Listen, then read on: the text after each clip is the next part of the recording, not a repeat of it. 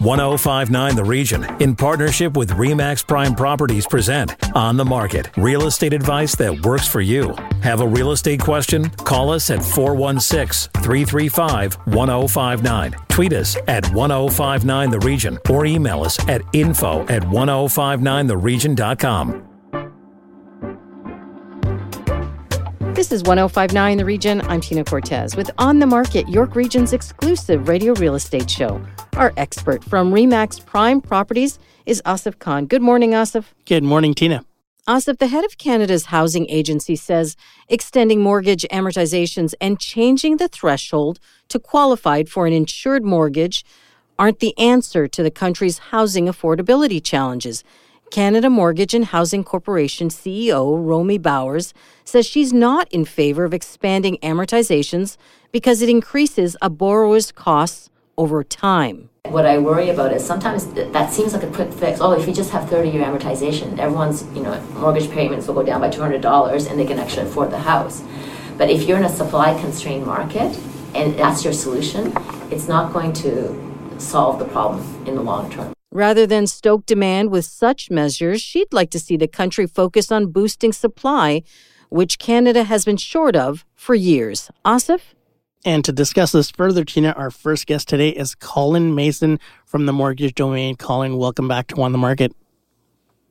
Thank you for having me. Colin, as we just heard, the CEO of the CMHC does not think that 30 year amortization is good for the industry. And you and I have discussed longer term amortization to help people get into the market. Tell us a little bit about your thoughts on why a 30, 35 year mortgage amortization could be a good thing. Uh, well, I mean, uh, it's, you know, I think when you take a look at the demographic of the people that are purchasing properties, first time home buyers, uh, longer amortizations, these, these are usually, they tend to be among the younger generations, and I really don't see why they are expected to uh, work within such a short uh, amortization. It's just making it more difficult for them to uh, be able to get into the housing market. So I, I, I can't. I must admit, it's not something that I would agree with. I think that we've had uh, longer amortizations in the past. It didn't seem to uh, you know, maybe we maybe we don't go 40 years, but obviously stretching the payments down through increasing amortization is going to uh, make it easier for people to qualify. I think that's the biggest problem we're running into right now. So, why do you think the CMHC came out with this side of, of the story? You know, why are they thinking that you know what it's it's not the best idea? And if it you know if we've been used to twenty or twenty five year mortgages previously, why go in the other direction? Well, I I think it's it's one more example of uh, you know, if, if clients aren't allowed to or aren't able to manage their own financial situation, it, it, they have to be uh, babysat to, in order to do it. I, mm-hmm. I think that that's sort of what we're seeing right now. It's it's people are not being trusted with their own financial judgments. Um, you know, we know what's best for you. I guess is sort of the, the philosophy. I don't agree with it. Um, uh, you know, I don't really want to get into you know politics or anything of that scenario. But I mean, at the end of the day, uh, you know, like I said, it's it it may not be you know holding a, a debt load for a long period of time. It, it's an easy thing to say that it's not best thing for someone. You want to pay your mortgage off as soon as possible, of course. But the reality is, most people probably listening to this show are going to realize that you know that's not always feasible. Life happens. People need to use the equity in their home in order to pay for life's expenses, and I think it's it's punitive to uh, expect that people are, particularly in the GTA, where you know you can't. If you take a look at the CMHC guidelines, that means that you can't buy anything from a million dollars up. Uh, all regular qualifying requirements through the stress test, which I do agree with. I think it, it's it is definitely a good way.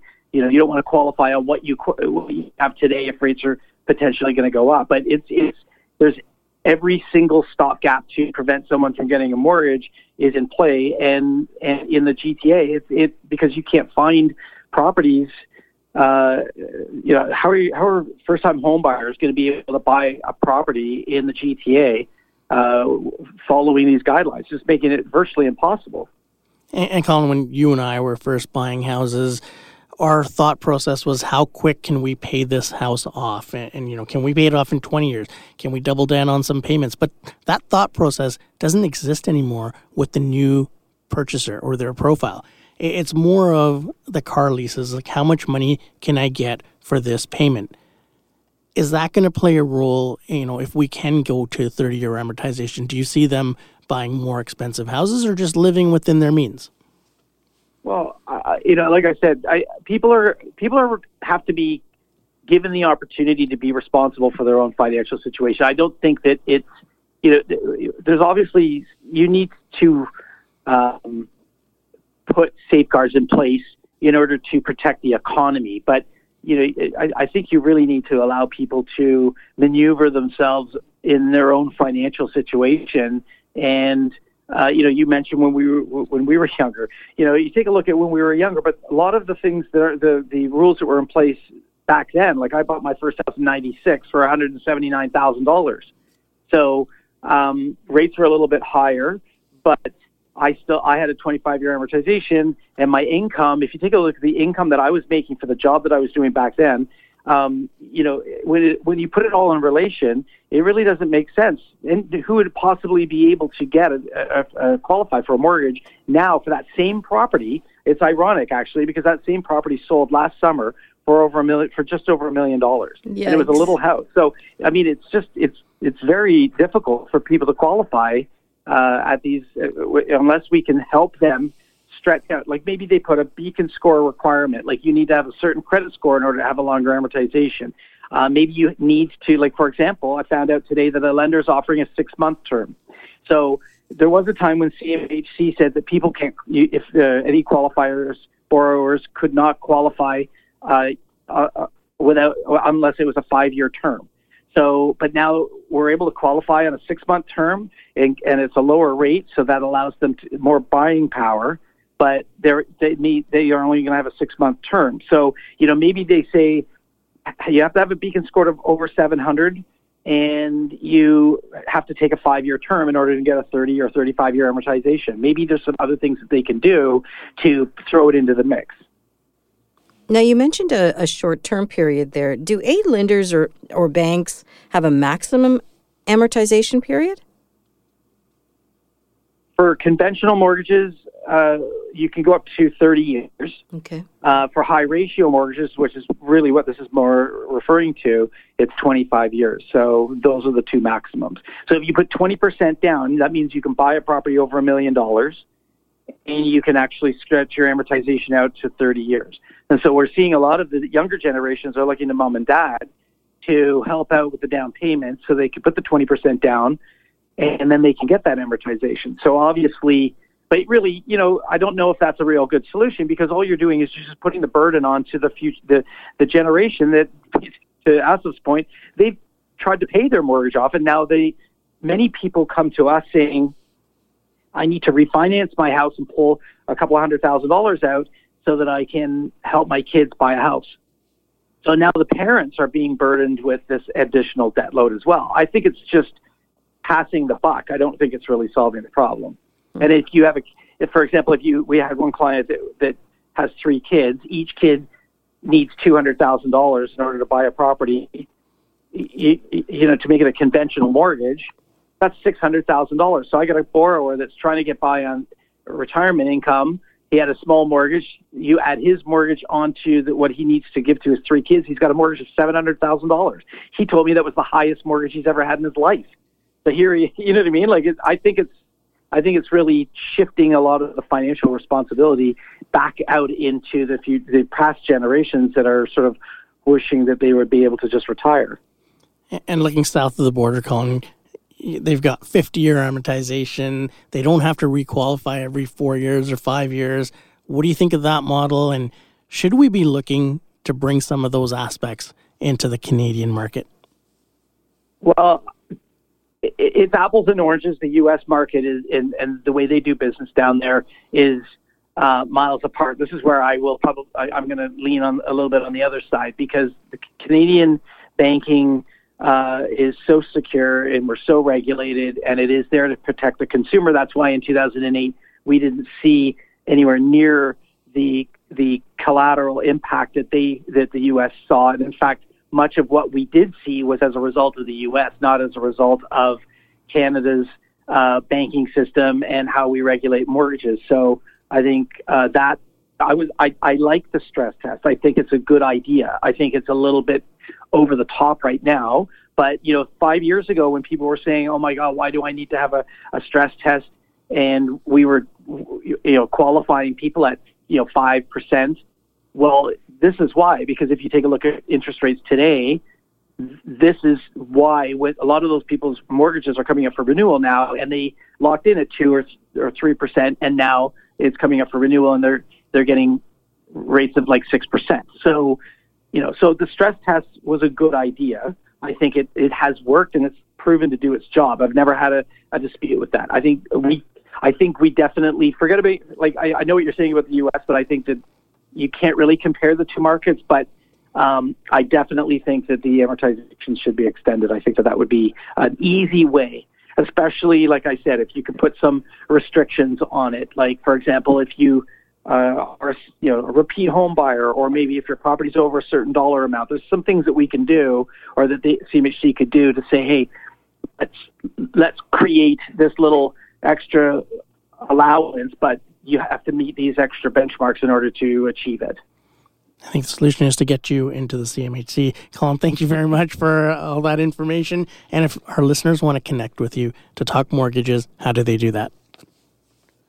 Uh, basically, uh, I like giving my phone number. It's the easiest way. It's my cell phone number, and I'm available uh, uh, most of the time. Uh, you can always call me uh, or text me. It's an easy number. It's 416 676 6777. Colin, thanks so much again. No problem. After the break, where to buy to avoid a bidding war. This is On the Market on 1059 The Region. Stay with us. Need to connect with Asif Khan from Remax Prime Properties? Call him 416 985 Khan. That's 416 985 5426. Or email asif at thehomeshop.ca. Now, back to On the Market on 1059 The Region. Welcome back to On the Market, York Region's radio real estate show. Over to my co host and our real estate expert, Asif Khan from Remax Prime Properties with today's next guest, Asif. Thank you, Tina. And that is Benjy Katchen, CEO of Wahi. Benjy, welcome back to On the Market. Thank you very much. Benjy, Good to be back. There's there's so much happening out in the market, and there's bidding wars everywhere. People are overbidding, but your tracker seems to have found a way to monitor these different areas and tell us where people are still underbidding. Tell us a little bit more about this tracker.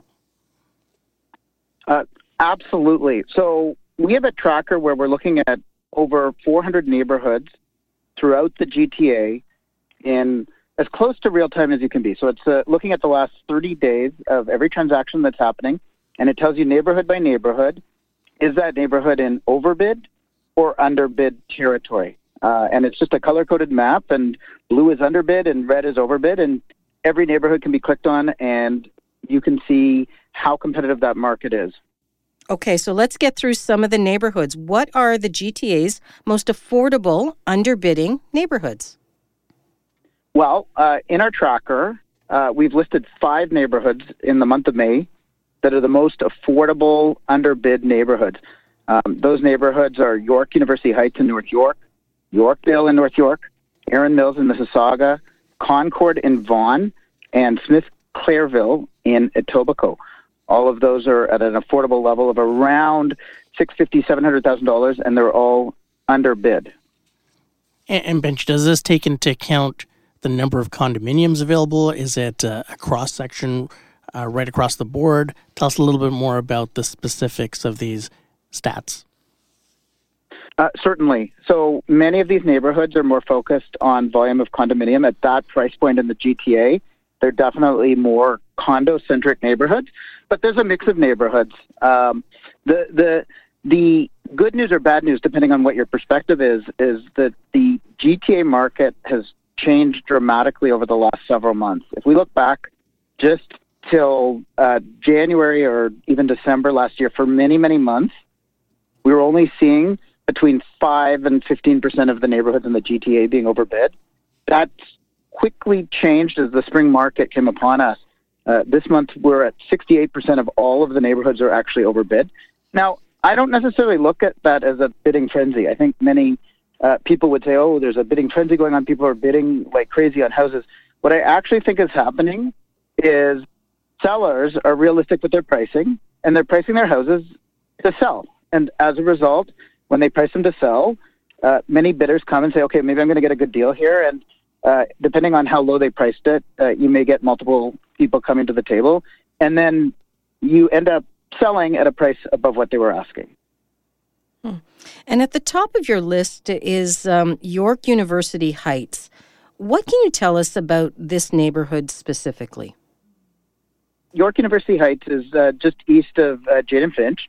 Um, it's bounded by Steeles to the west, Dufferin to the east, Sheppard to the west, Derry Downs, and Northwood Parks to the west. Um, it's really named for the 460 acre post secondary campus in its northwestern section.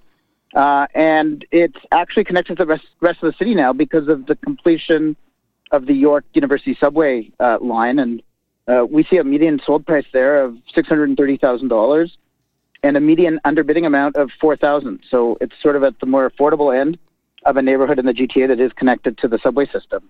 And it's not far from us here in York Region. Another location here in York Region, also on the same list, and I know you don't have it in front of you, we do here, um, but it is Concord in Vaughan. What can you tell us about that neighborhood? Concord in Vaughan. So that's just north of the previous neighborhood that we mentioned, York University Heights um, and Black Creek. It's a suburban industrial district. It's actually known for its relative affordability, um, especially compared to pricier pockets of Vaughan um, such as Crestwood, Spring Farm, York Hill, um, but also the arrival of uh, the Line 1 University Subway Extension in 2017. It's actually spurred a lot of high rise development there in and around the community, and that's really boosted housing options for first time home buyers or empty nesters who are uh, downsizing.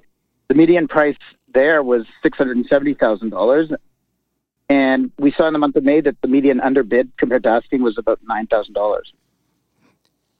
And Benjy, looking at this list of underbid areas, being from Markham, I think one of them that surprises me is number nine, Thornhill in Markham, with a, a medium median underbid amount of four thousand dollars. Did any of these jump out at you? Did were there any surprises amongst these ten underbid areas? I think the common theme that we see right now in these underbid areas are there probably neighborhoods just next to some of the more uh, expensive areas nearby. Um, for instance, in downtown, there's neighborhoods to the extremities of downtown, or uh, Thornhill is maybe next to some of the more expensive areas uh, in Markham, uh, but it's at a price point in the six, seven, eight hundred thousand dollar area uh, that's still affordable, relatively speaking, compared to many of the more expensive neighborhoods in the GTA.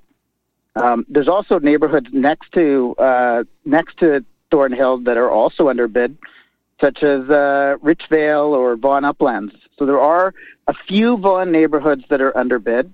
Unfortunately, the majority of them are in actually in overbidding territory, but there are a few gems that are still out there. So let's check out that overbidding list. And Markham dominated that list for the most overbid neighborhoods, capturing four of the five top slots. What can you tell us? Um, it's a continued trend that we have seen month over month that Vaughan home sellers are pricing their houses to sell. They're pricing them uh, on these four neighborhoods. They're pricing them two hundred fifty to three hundred thousand dollars below what they're actually selling at.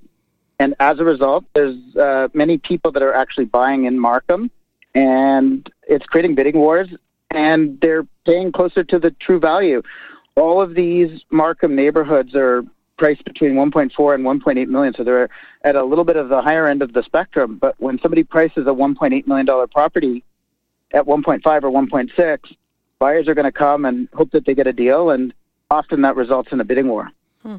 And a lot of these Markham areas, Wismer, Raymerville, Cathedral Town, Buttonville, they're all high end detached homes. And we, we don't see a lot of condos in there. With some of these underbid areas that you've pointed out, do have a lot of condos. Have you seen completions of new built condos play a role in this? And, and if so, how much?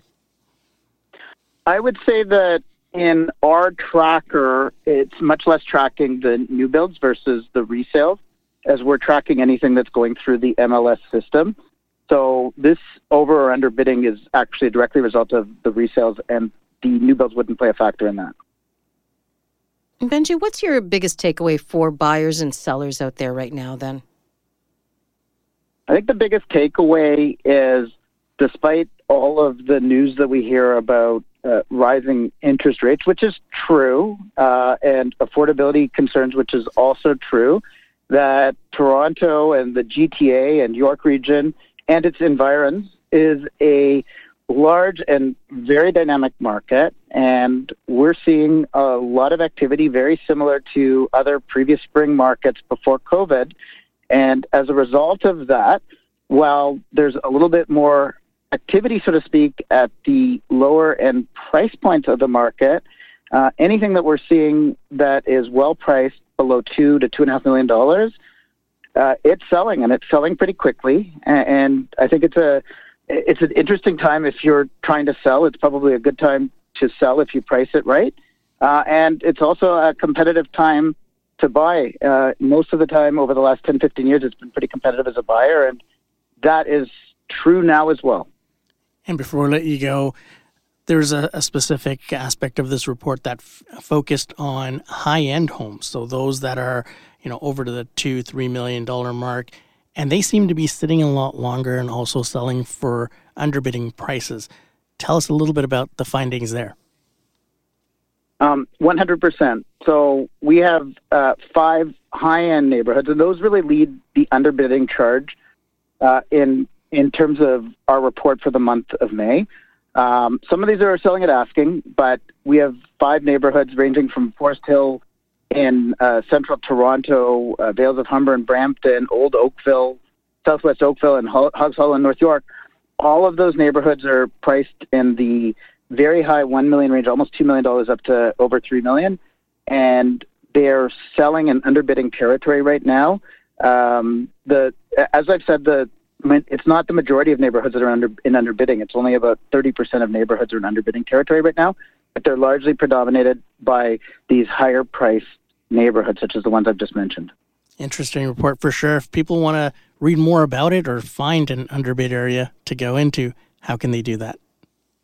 Uh, absolutely. Uh, the link to our uh, tool is available on our website, wahi.com, Market Pulse. So if you Google Market Pulse at wahi.com, you can play with the tool yourself and see all of the neighborhoods in uh, real time with the rolling 30 day prices.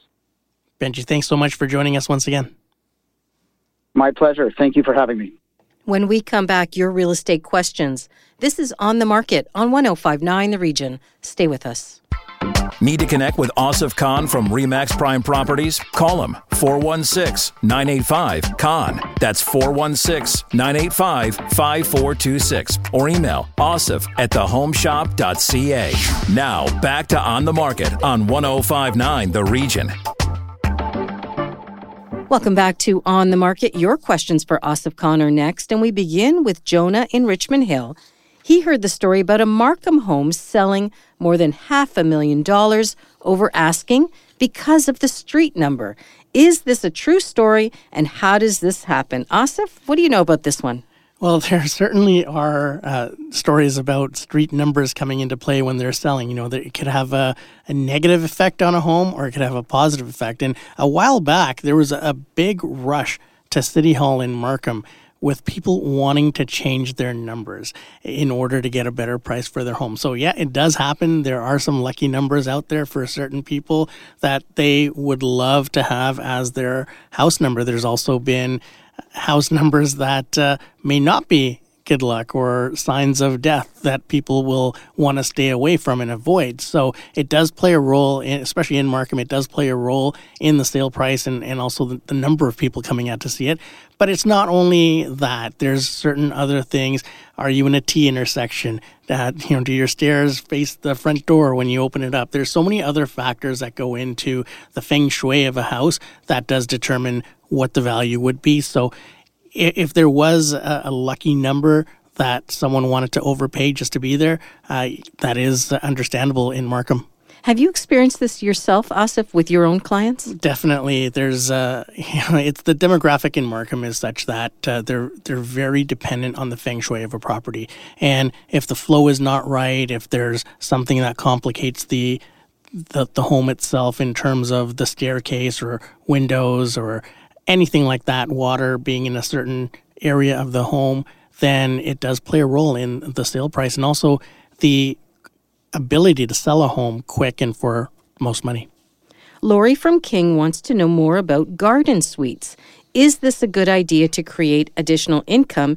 Is she allowed to do it in her area? Asif, what do you know about this? You'd have to consult with the municipality and make sure it's okay to do so, but it is getting more and more popular in the city itself. In, in York Region, not so much as yet, but it definitely is a great way to create an, another income stream and at the same time create a housing opportunity for someone. So in Markham, you're starting to see more and more people choose the carriage house concept. So, you know, a space above the garage that they could actually convert into a home itself or a rental unit. So, we are seeing that. And you'll start to see more and more of this as we move forward, as the supply really starts to suffer. And right now, we are at a critical level of supply. There's not a lot of homes, there's talks of laneway housing, garden homes, and there's so much talk going on right now that I can see it, you know, more municipalities jumping into it and, and making it accessible for people. Let's take a step back. What exactly is a garden suite for those who don't know? So it's basically you're creating a rental opportunity if you have a larger yard or if, or if you have a garage and you want to create a suite over that. There's more opportunity for people to do that and rent it out in some municipalities, whereas in other municipalities they say no. You know, there's there's some areas in the city where even basement apartments are not legal right now, but we're starting to see, uh, you know, Markham allowed that a few years ago, so we're starting to see more and more people jump onto it because one, the the pricing uh, is unaffordable right now in a lot of areas. So people rely on the rental aspect of a basement unit or a garden unit that they can help pay their mortgage. And the other thing is, there's not a lot of rentals. So where are people going to live? And this is another opportunity for people to be able to rent affordably and still be in, in a nice part of the city. Would the garden suite be under the same rules and restrictions as if you were renting any other space in your home or a standalone unit? Yeah, and you'd still have to abide by the fire codes and mm. everything like that, make sure that everything is safe. So you're going to have to have, if you're going to make it a, a, legal garden suite or a legal rental unit, you want to make sure the fire department comes in and and gives you the you know the down low of, of what's acceptable and what's not and what can be considered a hazard and what's not because then there could be huge implications and uh, your insurance would be affected by it. So there's a lot that goes into it. And your first recommendation though is check with your municipality. Yes check with the municipality make sure that it's legal and then you can proceed. As a reminder, if you have questions for On the Market, hit send anytime to info at 1059theregion.com. But Asif, if our listeners prefer to contact you directly, how can they do that? They can always reach me at 416 985 5426. If you missed any part of our show, go to 1059theregion.com or wherever you get your favorite podcasts, including Apple Podcasts, Spotify, Google Podcasts, Amazon Music, and Audible. I'm Tina Cortez. Thank you for listening. Need to connect with Asif Khan from Remax Prime Properties? Call him 416 985 Khan. That's 416 985 5426 or email asif at thehomeshop.ca.